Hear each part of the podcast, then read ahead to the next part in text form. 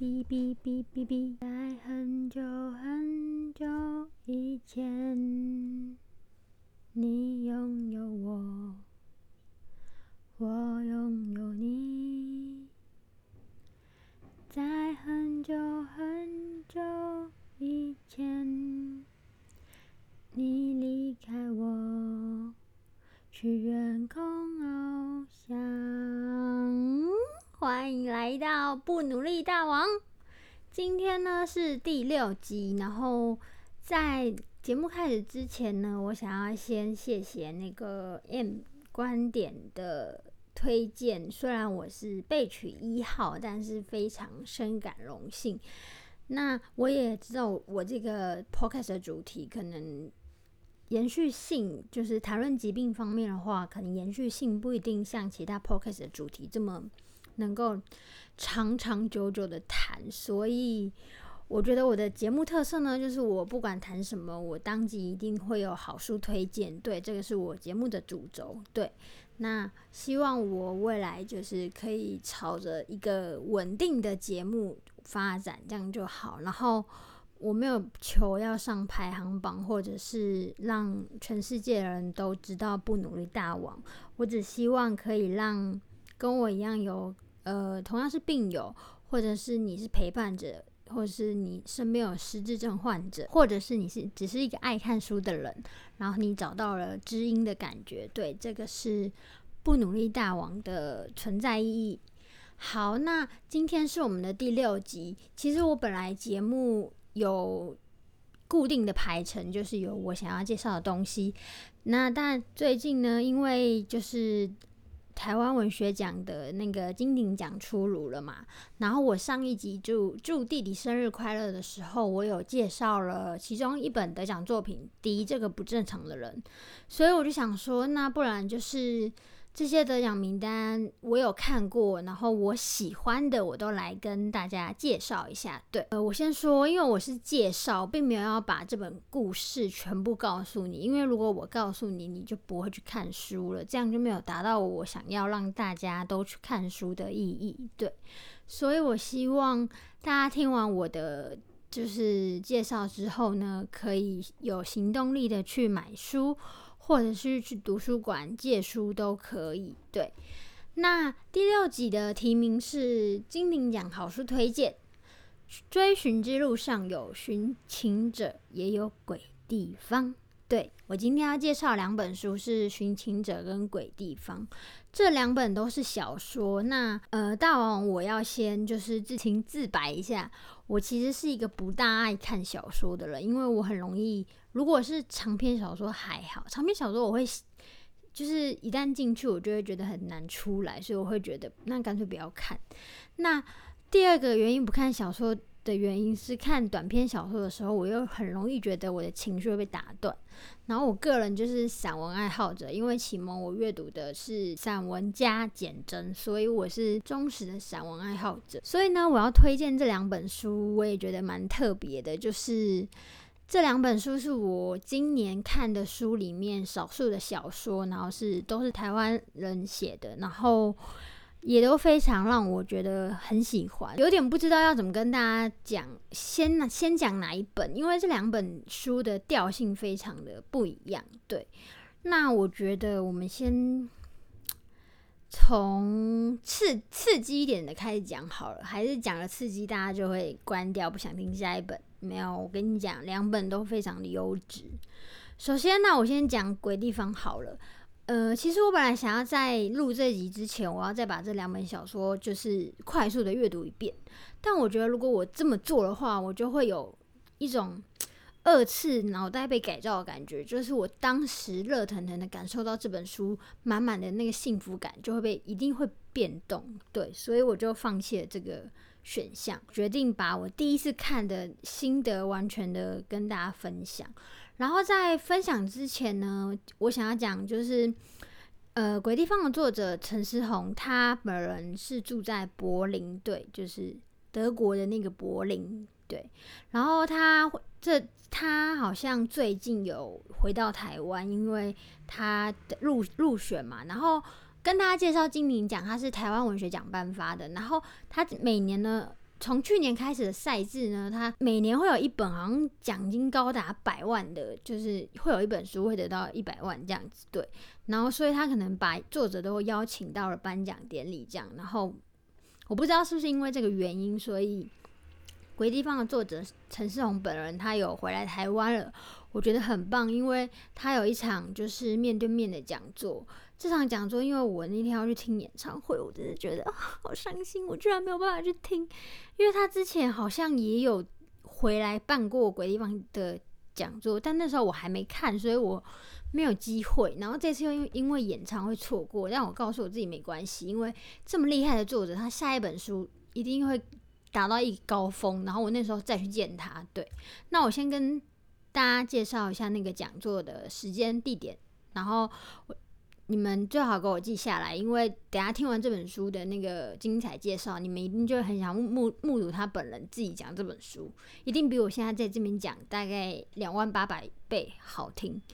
在十一月二十八号星期六六两点到四点，在台中的中央书局呢，有陈世宏主讲的《送给鬼地方的情书》，关于故乡那些崩坏的人事与物。台中中央书局呢，是一个非常。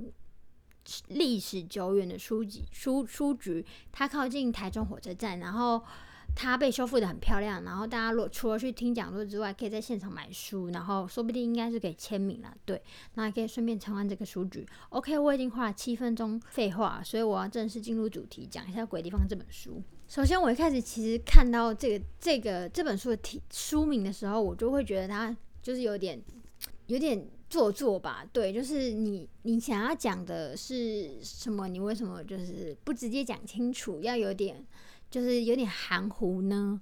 然后他的那个书书后面就稍微有介绍一下这个小说的那个脉络。对，那这个小说呢，其实就是以地点来讲是永靖，永靖是台湾真实的一个地方叫永靖嘛。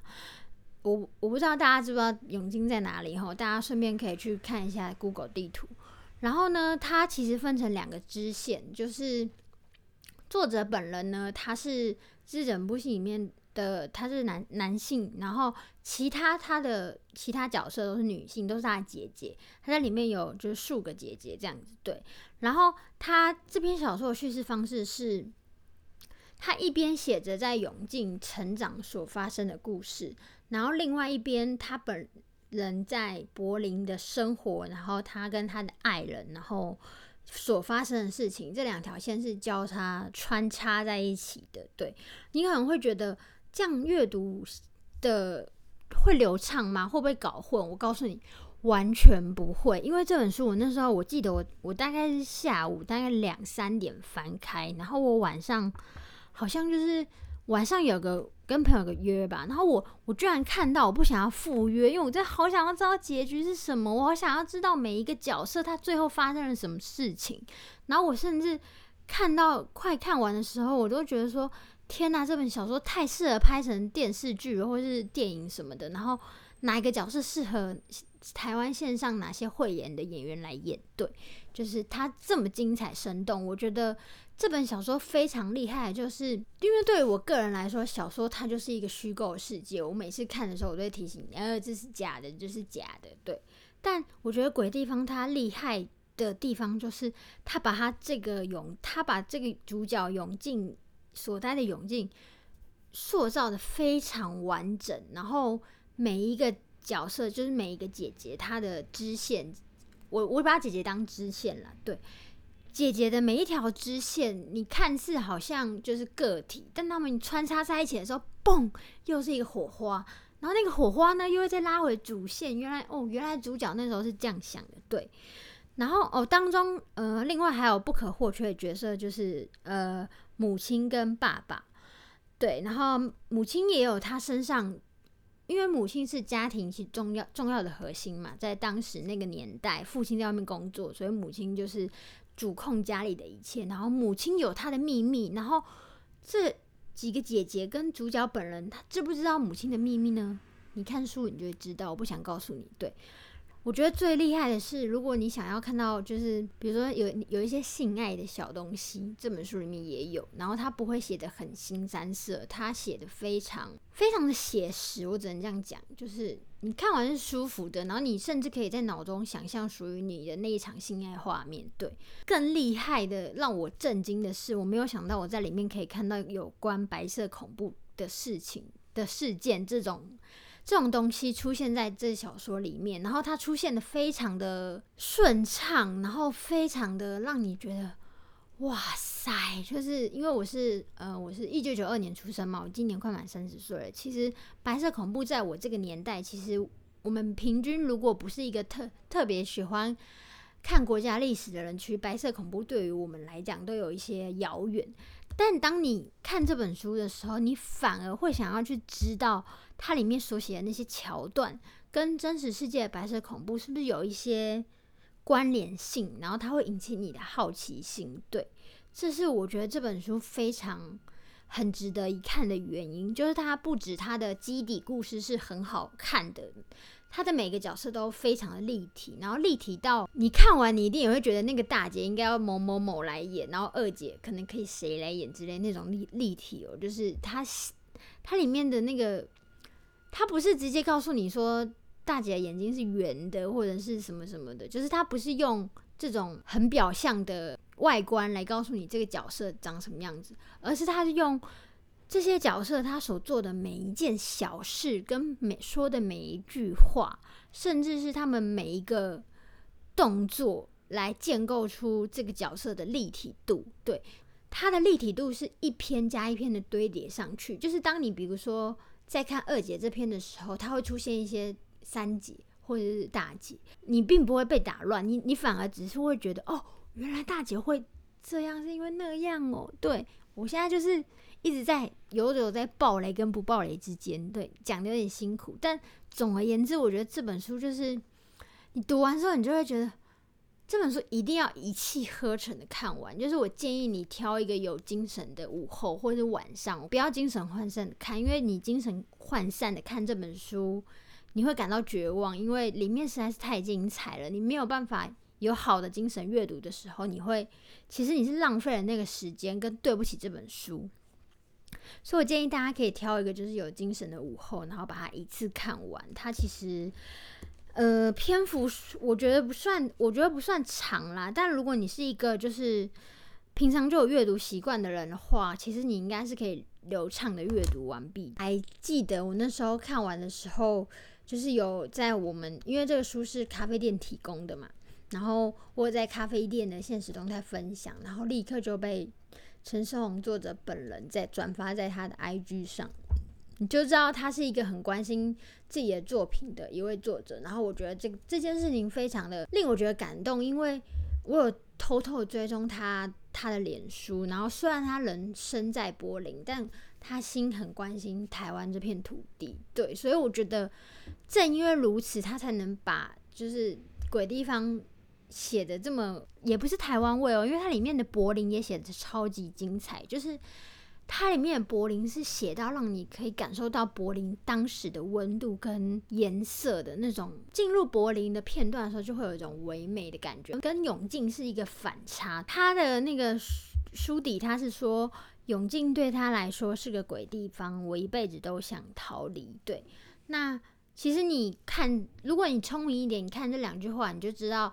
这本书它一定是在讲永靖有多不好，但他最后还是会回到永靖。对，因为这其实就跟我们每个人所想要逃避的事情，也许都是我们其实深深热爱的事情，只是我们不不确定自己可不可以做到最好，或者是不确定可不可以对他最好，所以我们可能会选择逃避。对，这本书真的是。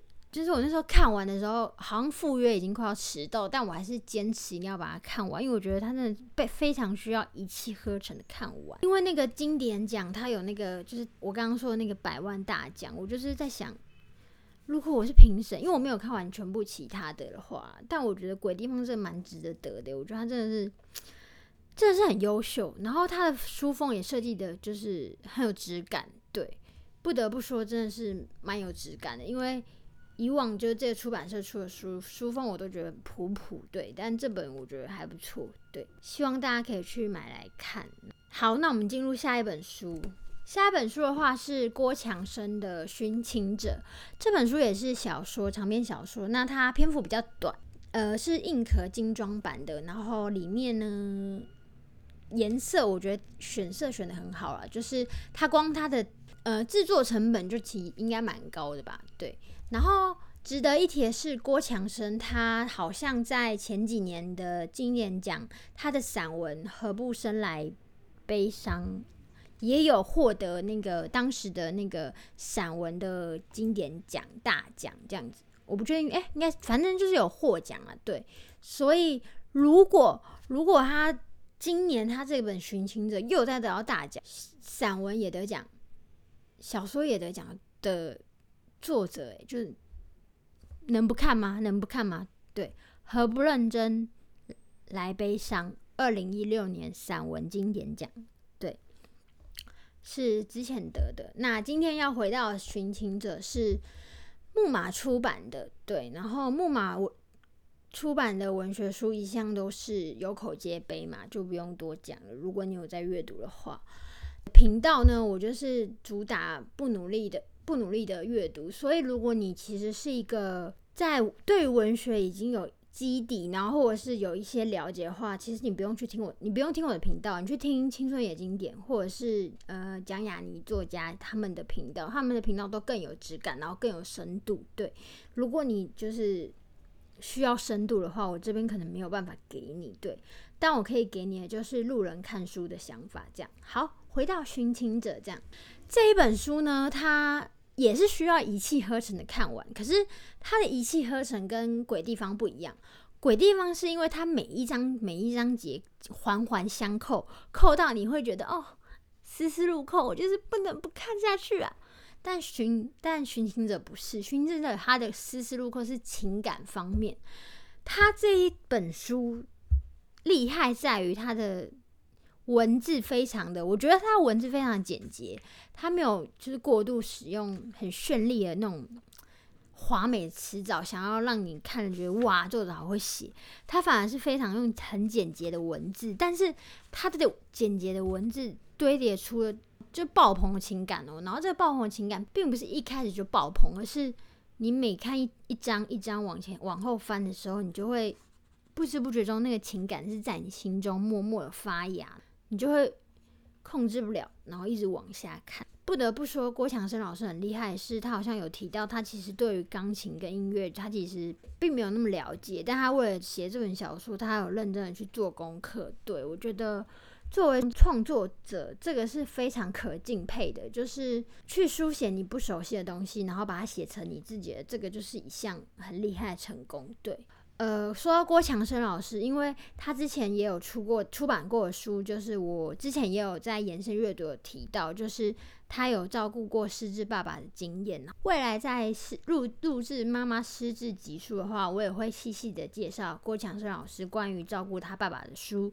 所以今天的主题还是回到寻亲者，在这本书里面呢，就是我觉得。很关键的有一段话是这本书的主轴，也是这本书发展跟这本书的故事。对整体来说，它其实就是在讲每个人都有与生俱来的共鸣城市，有人在乐器中寻找，有人在歌声中寻找，也有人更幸运的能够就在茫茫城市间。找到了那个能够唤醒与过去、现在、未来产生共鸣的一种震动，那种震动，呃，我们或者叫做信任，或者叫做爱。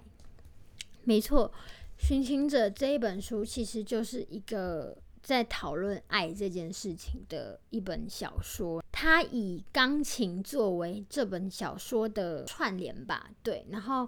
因为钢琴主角跟主角相认了，呃，不是相识了，然后他们开始成为朋友，然后出现了一些不一样的情感，对。然后这本小说厉害就在于它，我刚刚讲了，除了它的文字写的很简洁之外，它在情感描述面，它其实其实我觉得它写的浓淡合宜，就是它浓的时候不会让你觉得也太多了吧？那种感觉完全没有。但它淡的时候也不会让你完全感受不到。就是郭老师描述情感方面的能力，我觉得在这本书里面真的是一个，真的写的太好了。就是你看完这本书的时候，你就会你会开始回过头看你自己身上哦。因为我刚刚讲的这本书是在讲爱嘛，所以你看完这本书，你除了感受到，嗯。主角里面体会到的感动，跟主角所体验到的爱，你会开始深思到自己身上有没有爱，或者是你的爱当中发生了什么问题，或是你是不是也是一个在寻找爱的人之类的。对这本小说的后劲很强，诶，用后劲形容嘛，就是这本小说的后坐力是是强大的。它的篇幅很短，我觉得它是适合就是在那种，我觉得是傍晚哦，或者是晚上，然后你就是。泡一个茶，然后慢就是配配一个小小的甜点，然后不要沾到书，然后就看它，很舒服的一本书。当然里面有一些纠结跟一些难受的点，我这边就不爆雷了。对，可是那些纠结跟难受的点，就就正正打中了我们每个人人生都会遇见的事情。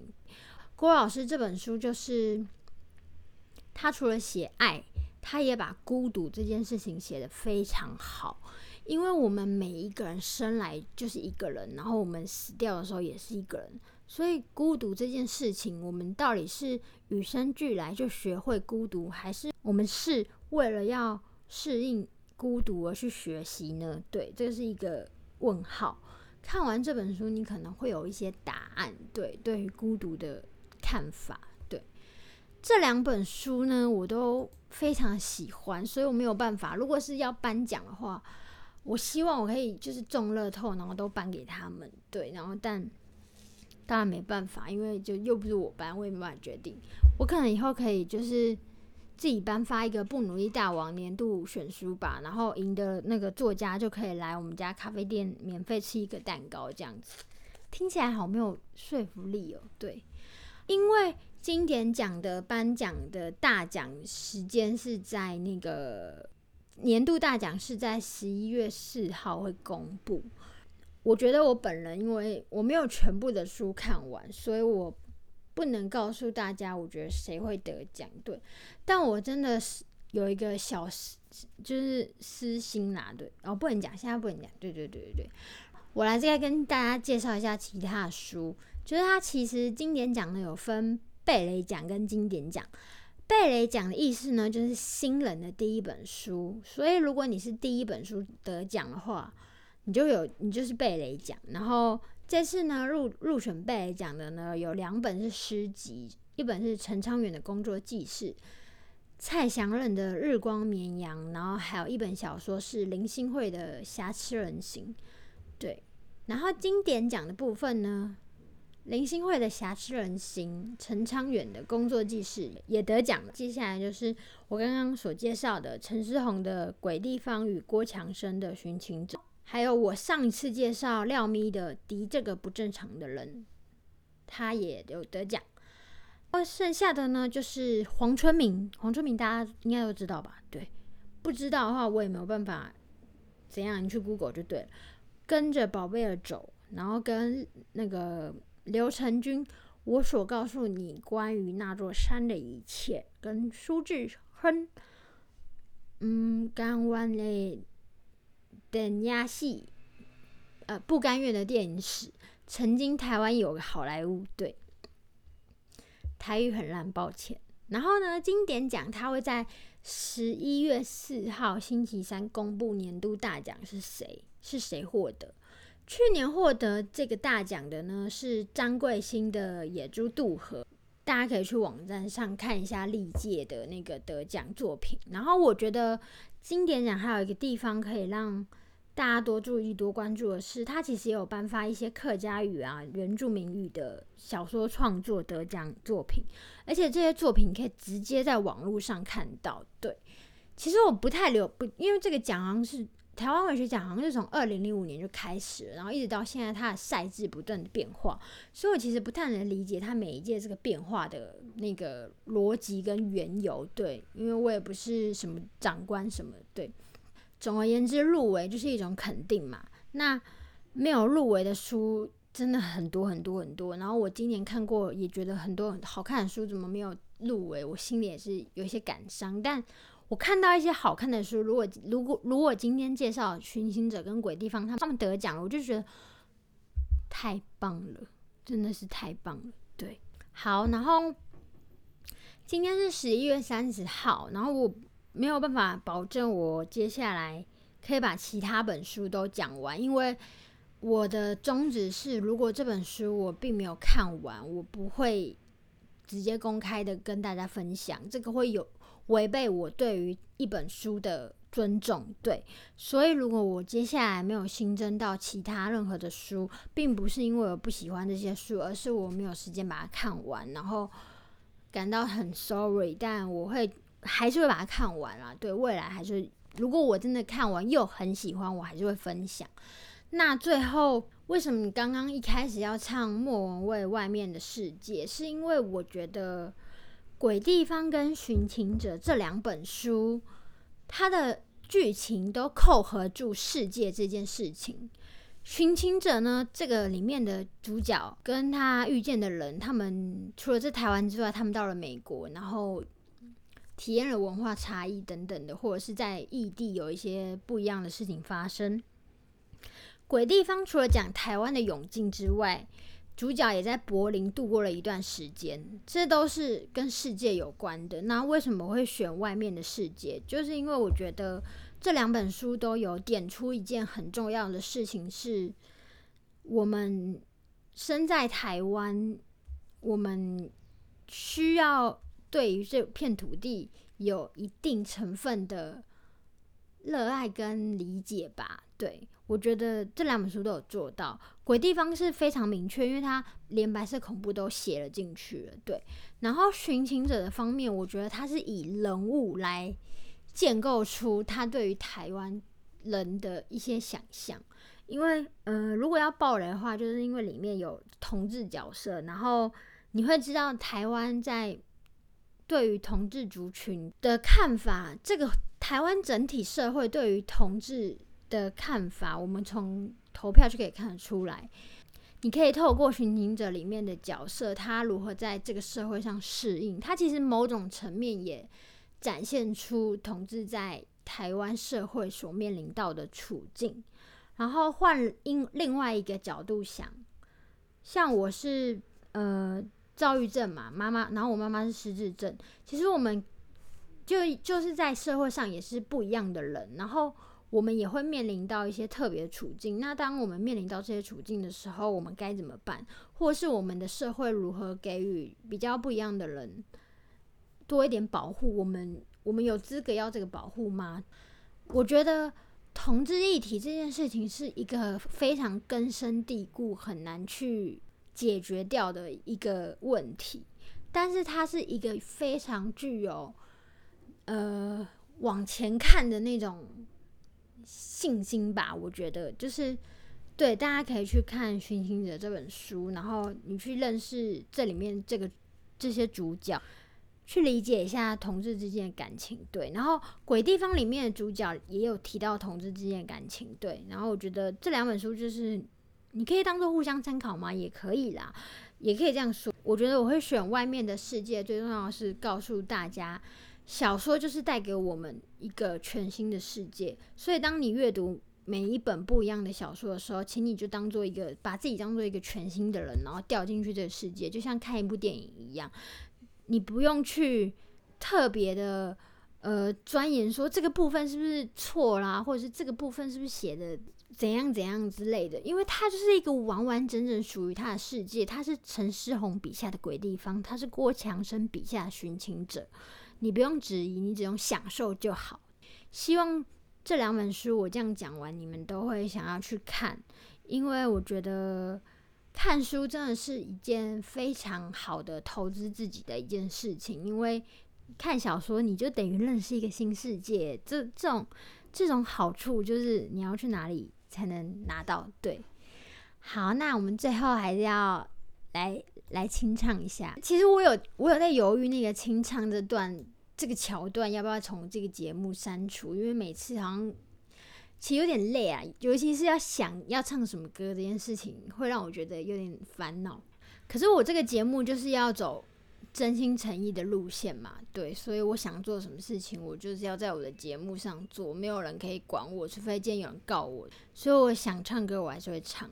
好，那我们最后还是以外面的世界做结尾。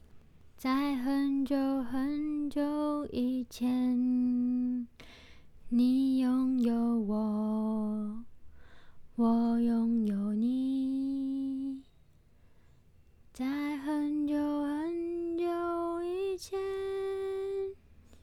你离开我，去远空翱翔。外面的世界很精彩，外面的世界很无奈。当你觉得外面的世界很精彩，我会在这里衷心的祝福你。阿萨，就这样，第六集不能让到这里。那第七集如果我余力的话，我会把这些得奖作品介绍给大家，然后再提醒一下大家，就是那些没有得奖的作品。也不是不值得一看哦，就是也值得，也非常好看。因为我我之前介绍的书也有一些，就是我自己觉得好看的书，我未来也会是走这个路线。只是因为刚好最近经典奖出现了，然后它包含了一些我喜欢的书，所以才刚好搭上这波潮，而不是我只介绍得奖的书。对我要强调这一点，因为所有的创作者他们都非常的辛苦，而唯一能够。支持创作者继续走下去，就是你们通通给我去买书，无论你们在网络平台或者书店，就去买书吧。就是你把那个手摇饮一天喝五杯的钱省下来，你就可以去买到一本很好看的小说，或是散文，或是诗集。对，考虑一下吧，买书吧，各位。不努力大王，我们下回见。